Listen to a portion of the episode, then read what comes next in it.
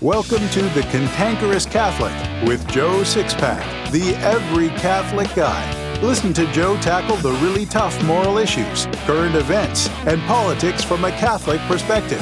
Now here's Joe Sixpack, the every Catholic guy. Hello again, Sixpackers, and welcome back to the Cantankerous Catholic, episode 78. I planned to do a patriotic episode celebrating the greatness of America for Independence Day this week. Instead, I decided to do this episode because I believe tackling truths we'd rather not face about the things going on in America is a much better way of celebrating our nation's 244th birthday. I'm a descendant of General Hugh Mercer, who fought in our War for Independence. You've heard me talk about this before, but I think it bears repeating today. General Mercer died at the Battle of Princeton. He'd been hit repeatedly in the head and bayoneted seven times. Yet this brave man lived another two days before becoming overcome by his wounds. Since General Mercer, every able bodied man in my family for the last 244 years has worn the uniform of an American fighting man and many have served in the military as their careers. My ancestors have spilled blood on five continents, and many have given their every last full measure for our nation. So I take it personally when American citizens don't vote. When people won't vote, I'm as outraged as when the NFL scum take a knee to the national anthem or when communists like Black Lives Matter and Antifa burn our flag. I believe that people who disrespect the anthem, burn the flag, and won't vote don't deserve to enjoy the same freedoms the rest of us enjoy. I think they're second class citizens. There, I said what no one else has the guts to say. Every Catholic has the moral obligations to be patriotic and love his country and to vote. Of course, in order to vote responsibly and in keeping with the fourth commandment, we have to first be sure we're well informed about the issues and the candidates. But what do we do if we're not particularly happy with any of the candidates or their performance? That's what we're talking about in this episode. What do Billy Dee Williams, the celebrated American artist Norman Rockwell, and famed comedian Jimmy Durante have to do with one man's journey from conservative Judaism to the cross? Everything. Marty Barrick has lived one of the most fascinating conversion journeys ever told. In Calvary Road, Marty's biography, you can read about Marty's military service with Billy Dee Williams, how Norman Rockwell helped him pass a college course, how, in his deep abiding love for his late wife, Marty helped Irene travel the road of sanctity, how the times are quickly reaching critical mass for fulfilling prophecy concerning the Jews, and much, much more. Get your copy of Calvary Road by Marty Barrick today in print or ebook on Amazon, Apple Books, Barnes & Noble, and Kobo. The American public first began to get noticeably cynical about our presidents and presidential elections when Lyndon Johnson was president. As the years went by, cynicism grew. But it wasn't until 1996 that a new concept for presidential voting became popular. The concept was that we'd be holding our nose while voting, an indication that whomever we'd vote for was just plain rotten. We held our noses in some elections because the choices were so bad that they stank to high heaven. We held our nose when we voted for Bob Dole in 1996 because the alternative was Teflon Bill Clinton. I personally thought at the time that it was a choice between an older Clinton and a younger Clinton. We held our nose again when we voted for George Bush because the alternatives in both 2000 and 2004 were men who, in my opinion, showed signs of being demonically possessed. What else could you expect, though? They're Democrats. We held our noses again when John McCain ran against Barack Obama. While I respected McCain for his military service to our country, I had zero respect for him politically. Every time he ran for office, he made all the right promises and said all the right things to get elected, then acted like a moderate Democrat the whole time he was in office. He only sounded conservative during his campaigns. So, how could we believe him in 2008? As it is, we ended up with the worst president in American history. Jimmy Carter loves Obama, though, because his election took the title of the worst president away from the peanut farmer. We held our noses again when we voted for Mitt Romney. Romney is nothing more than an empty shirt, and he's come perilously close to acts of treason, in my opinion.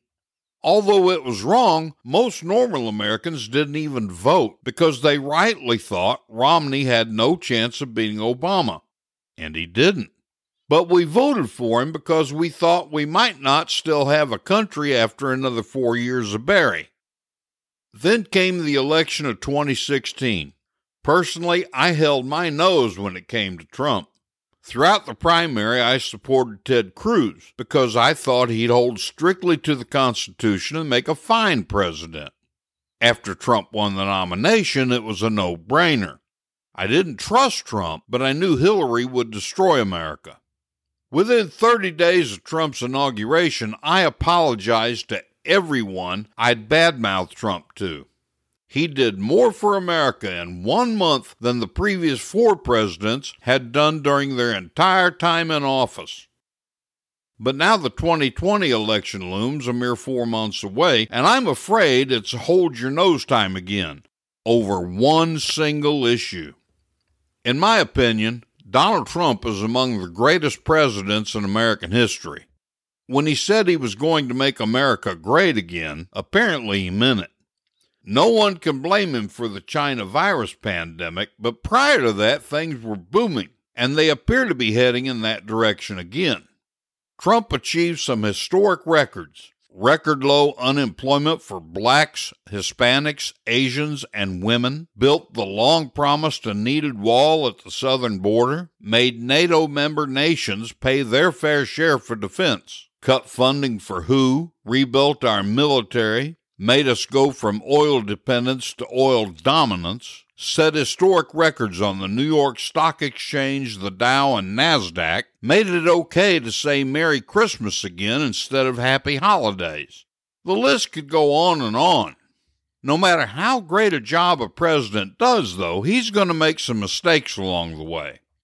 In President Trump's case, those mistakes mirror his personality. They're bigger than life. While I haven't agreed with everything he's done, he never made a misstep until the China virus pandemic. Trump is a known and publicly acknowledged germaphobe, so it was easy for him to make his first mistake to urge all the state's governors to issue stay at home orders. Because he believed an idiot bureaucrat who's supposed to be an expert, the entire nation was locked down and our national economy destroyed. Proof that Dr. Fauci is either an idiot or a conspirator against America is the fact that two weeks ago he admitted that the whole stay at home thing wasn't at all necessary. Our economy is up and running again now, though. All signs point to a speedy and healthy recovery. Assuming that happens, President Trump can be forgiven for his misstep. But the China virus also occasioned his second misstep. Never mind that his second misstep was blatantly unconstitutional. It was also reckless, and it'll have devastating long term effects for our children, grandchildren, and great grandchildren. I'm referring to that multi trillion dollar China virus relief bill that sent every American a $1,200 check. That not only saddles our progeny with a deficit to a level impossible to pay back, but it's the most ridiculous socialistic redistribution of wealth I've ever seen. And it's something I'd have never expected from the man who promised America would never become socialist. What the hell does he think this is? For the record, just so you know I'm not being a hypocrite, as badly as I needed that money, I sent it back. The IRS is happy to take anything you give them. But I couldn't keep the money in good conscience. Whereas my income is so low that I get all the taxes I've paid throughout the year returned to me at the end of the year, that money wasn't mine to keep. In reality, I'm not a federal taxpayer. I pay taxes, just not federal taxes. That money belonged to the people who actually paid taxes, which is only 53% of American citizens.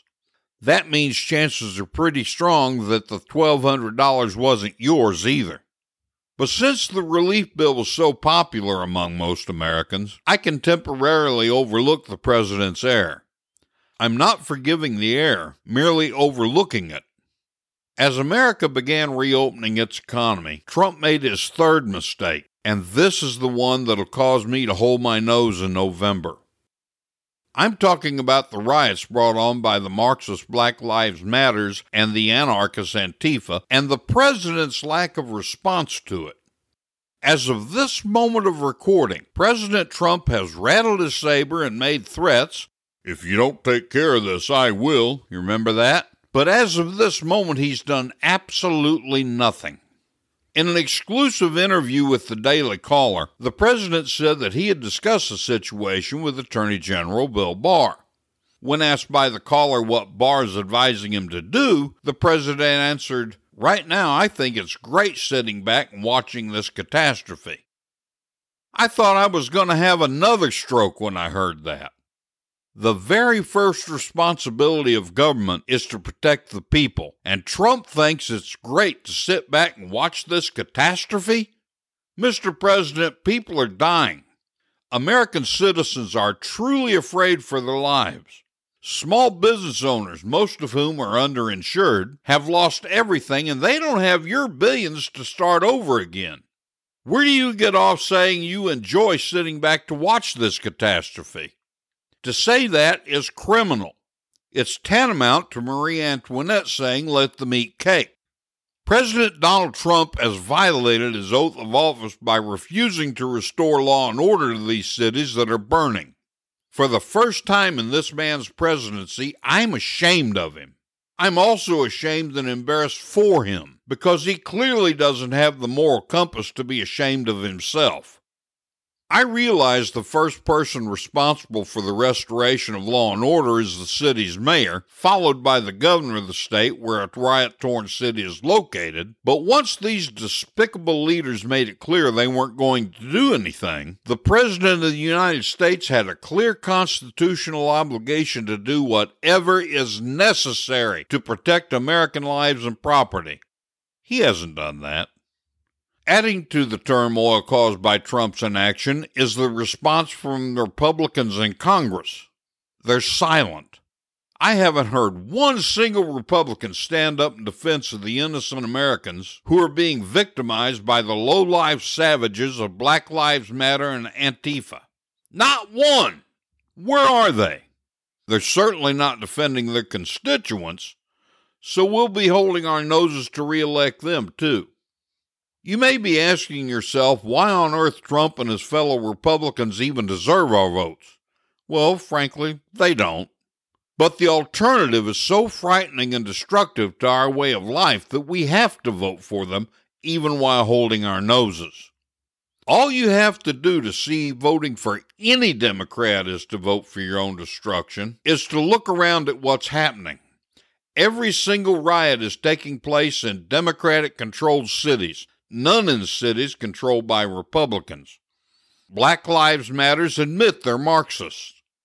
Antifa admits it's anarchist, and recent Project Veritas undercover videos have Antifa leaders admitting the groups funded by George Soros groups. Both Black Lives Matter and Antifa are trying to destroy our history, all of it.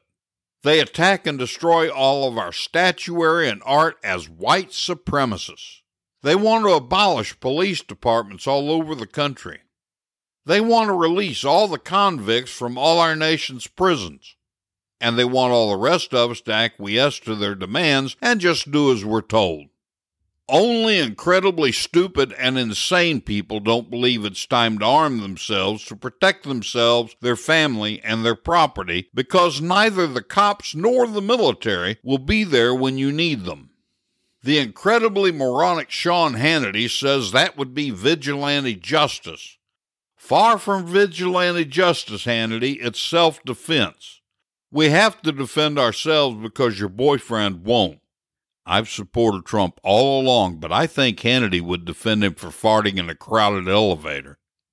On each and every one of their demands, congressional Democrats have thrown their full support behind Black Lives Matters and Antifa. So I challenge you to take a look at Seattle, Minneapolis, Chicago, Washington, D.C., and other cities that are being destroyed. Is that the America you want? There's plainly no guarantee that won't happen if you vote Republican, but it's most assuredly guaranteed to happen if you vote Democrat. If you consider yourself a good Catholic and patriotic American, as good Catholics should be, be at the polls on November 3rd and hold your nose. That's what I'm talking about.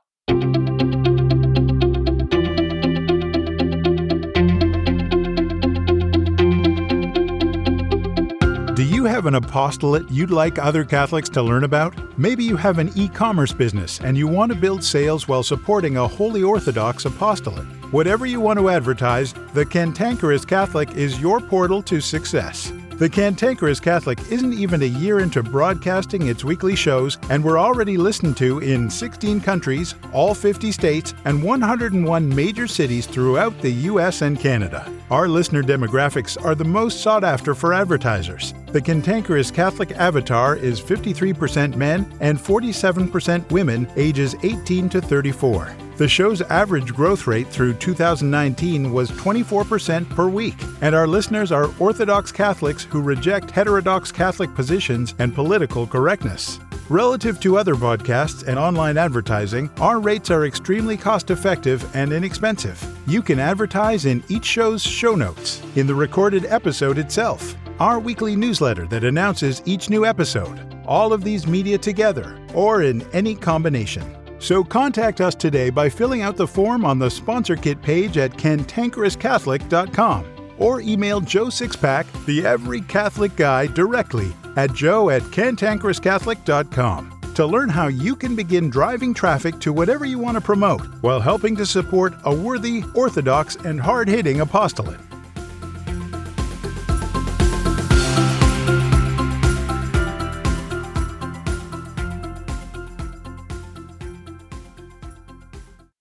Joe Sixpack, the every Catholic guy, wants to make sure you're informed about all the Catholic news you need to know. Here's Joe Sixpack's top five Catholic news picks for this episode.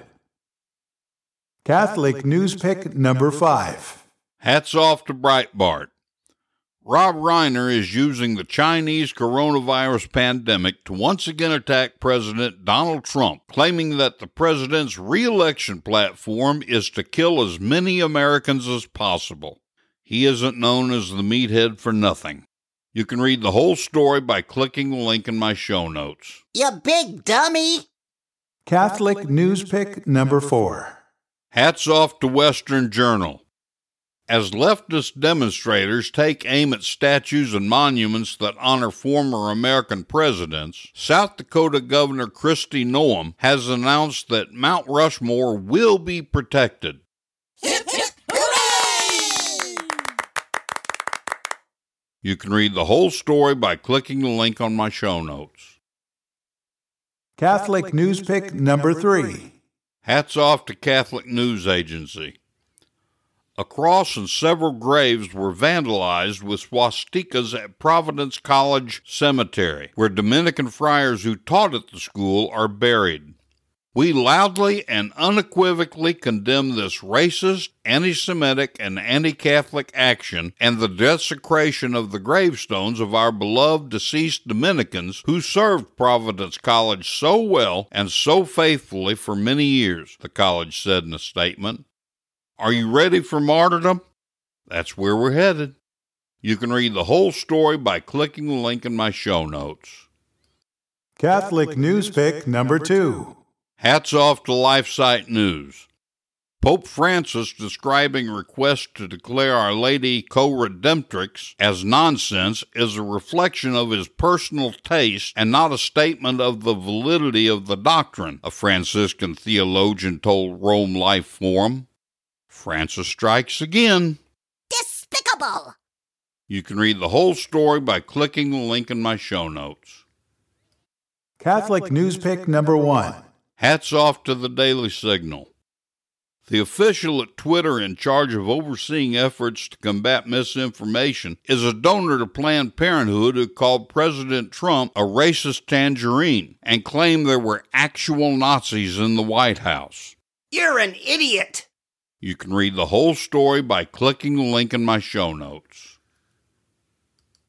Catholicism 101 is the segment where Joe Sixpack, the every Catholic guy, gives you little thumbnail lessons to help you better learn and understand the Catholic faith. Here's this week's Catholicism 101.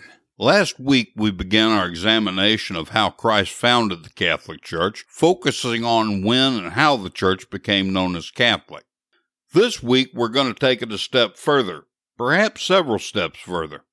The most telling point of the divine origins of the Church is the papacy. Non Catholics, particularly those who aren't exactly friends of the Catholic Church, all tell us there is nothing in the Bible about the papacy or St. Peter being the first pope. This couldn't be further from the truth. Biblical evidence for the papacy is overwhelming. Following the logical presentation of Karl Keating in his modern classical work Catholicism and Fundamentalism, we find the evidence to be irrefutable.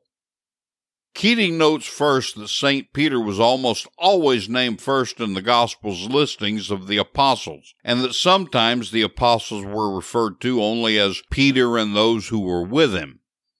He points out that St. Peter was the first of the apostles to preach, the first to perform a healing miracle, and the one to whom the revelation came that Christianity was for Gentiles as well as Jews.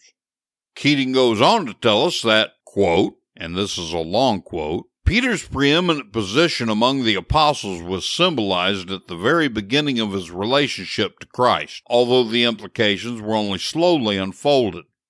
At their first meeting, Christ told Simon that his name would thereafter be Peter, which translates as rock. The startling thing was that in the Old Testament, only God was called a rock. The word was never used as a proper name for a man. If one were to turn to a companion and say, From now on your name is asparagus, people would wonder, Why asparagus? What is the meaning of it? Indeed, why Peter for Simon the fisherman? Why give him as a name a word only used for God before this moment? Christ was not given to meaningless gestures, and neither were the Jews as a whole when it came to names. Giving a new name meant the status of the person was changed, as when Abram was changed to Abraham, Jacob to Israel, Eliakim to Joachim, and Daniel, Ananias, Mishael, and Azarias to Balthazar, Shadrach, Meshach, and Abednego. But no Jew had ever been called Rock because that was reserved for God alone. The Jews would give other names taken from nature, such as Barak, which means lightning, Deborah, bee, and Rachel, ewe, but not Rock. In the New Testament, James and John were surnamed Boanerges, sons of thunder, by Christ, but that was never regularly used in place of their original names. Simon's new name supplanted the old. St. Peter's name has been firmly established by Christ as a name synonymous with God. Throughout Jesus and St. Peter's relationship, the reason became gradually clear, but it becomes crystal clear in Matthew. Immediately after St. Peter proclaims Christ's divinity, our Lord says, in an excited way, Blessed are you, Simon Bar Jonah, for flesh and blood has not revealed this to you, but my Father who is in heaven. And I tell you, you are Peter, and on this rock I will build my church, and the gates of hell shall not prevail against it. I will give you the keys of the kingdom of heaven, and whatever you bind on earth will be bound in heaven, and whatever you loose on earth will be loosed in heaven. Now, this passage seems obvious to most readers. The verse could have been rewritten as, You are rock, and on this rock I will build my church. It makes perfect sense that Jesus is here giving St. Peter supreme authority. However, those who desire to debunk the papacy and the divine authority it possesses prefer to claim the rock refers to Christ instead of Peter. Grammatical rules tell us that the phrase this rock must relate to the closest noun. Peter's profession of faith that Jesus is the Christ is two verses earlier, while Peter's name is in the immediately preceding clause. Analogously, consider this artificial sentence I have a shirt and a coat, and it is blue. Which is blue? The coat, because that's the noun closest to the pronoun it. Obviously, then, the word rock must mean Peter.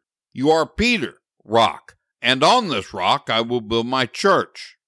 Not only is the reference to rock clear, but we see also that Jesus is giving St. Peter more authority than God had ever given any man, along with some specific promises.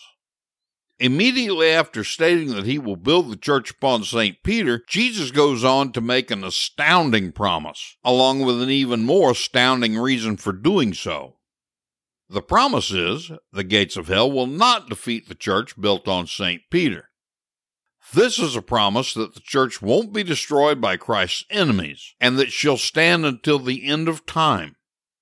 Only a divine institution could have such a promise as that. Think about it. There's not one single nation on the face of the planet existing today that existed then. All have either been overthrown and completely remade, or they are destroyed.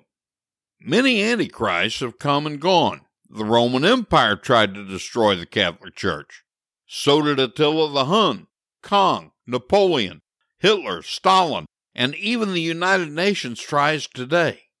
Yet Holy Mother Church is still youthful and thriving, while all her enemies become just dust and ashes. Using the symbol of the keys, Jesus then gives Peter his authority. That symbol isn't lost on us today. Dignitaries receive the keys to the city. Business owners possess the keys to their businesses, if Antifa hasn't torn them up, and the authority to run it. You have keys to your car, and no one else has the authority to drive it without those keys. It's obvious then that Jesus is giving divine authority to Peter when he gives him the keys to the kingdom of heaven. This is immediately followed by the power of binding and loosing. Binding and loosing among the rabbis of our Lord's time meant to declare something prohibited or permitted. Here it plainly means that St. Peter the steward of the Lord's house, the church, has all the rights and powers of a divinely appointed steward. He does not, like the Jewish rabbis, declare probable, speculative opinions, but he has the right to teach and govern authoritatively and with the certainty of God's approval in heaven. A law giving power is certainly implied by these words. We'll continue this discussion next week in Catholicism 101. That's awesome! Joe Sixpack, the Every Catholic Guy, is a welcome visitor to parishes across the United States every Sunday through his What We Believe, Why We Believe It bulletin inserts. Using humor, immutable truth, and ignoring political correctness, Joe Sixpack helps the average Catholic in the pew better know and understand our holy and ancient faith in a way that is refreshing, awe inspiring, and makes readers chest pounding proud to be Catholic. And readers love it. Now you can enjoy Joe's work by getting the best of What We Believe, Why We Believe It book series. In fact, get two copies of each book, one for yourself and one for your pastor. Then your priest can decide if he wants to help your fellow parishioners by subscribing to the What We Believe, Why We Believe It bulletin inserts. Get your copy of The Best of What We Believe, Why We Believe It by Joe Sixpack, the Every Catholic Guy, today in print or ebook on Amazon, Apple Books, Barnes & Noble, and Kobo.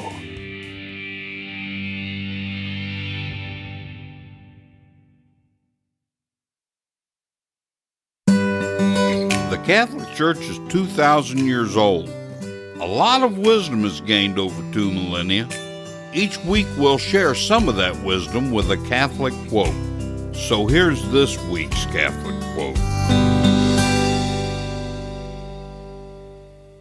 This week's Catholic quote is from Godfried Danneels.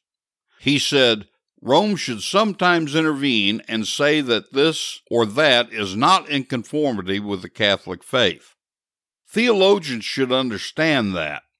Some theologians go too far, for example, reducing the Catholic faith to a universal philosophy. I believe a really great way to teach the faith is through stories, parables, and anecdotes. So here's today's story. A priest was teaching catechism to some boys and girls. He asked, Who made the angels? The children promptly and enthusiastically replied, God made the angels. The priest said, Very well then, who made the devils? There was silence in the room. It somehow didn't seem right to blame God for the evil spirits. Finally, a little girl raised her hand. Can you tell me who made the devils? the priest asked with a smile. Yes, said the little girl. God made the angels, but some of the angels made themselves devils. Some of the angels made themselves devils because they refused to obey God. They called down his punishment on themselves. Through their own free will, they sinned. When you commit mortal sin, you willingly run the risk of losing your soul in hell. It's not God's fault, but yours if you make yourself a companion of the devil. Help your fellow Catholic six packers. They need to be listening to the Cantankerous Catholic, and you can help them find it better if you leave a review at Apple Podcasts, Stitcher, Spotify, or Google Podcasts. Leaving a review will make it easier for other Catholics to find the Cantankerous Catholic because reviews cause the podcasting platforms to show it more often and I thank you in advance for leaving a review. This has been The Cantankerous Catholic with Joe Sixpack, the Every Catholic Guy. Thanks for subscribing, and be sure to visit cantankerouscatholic.com to get your free copy of Joe's popular book, The Best of What We Believe Why We Believe It.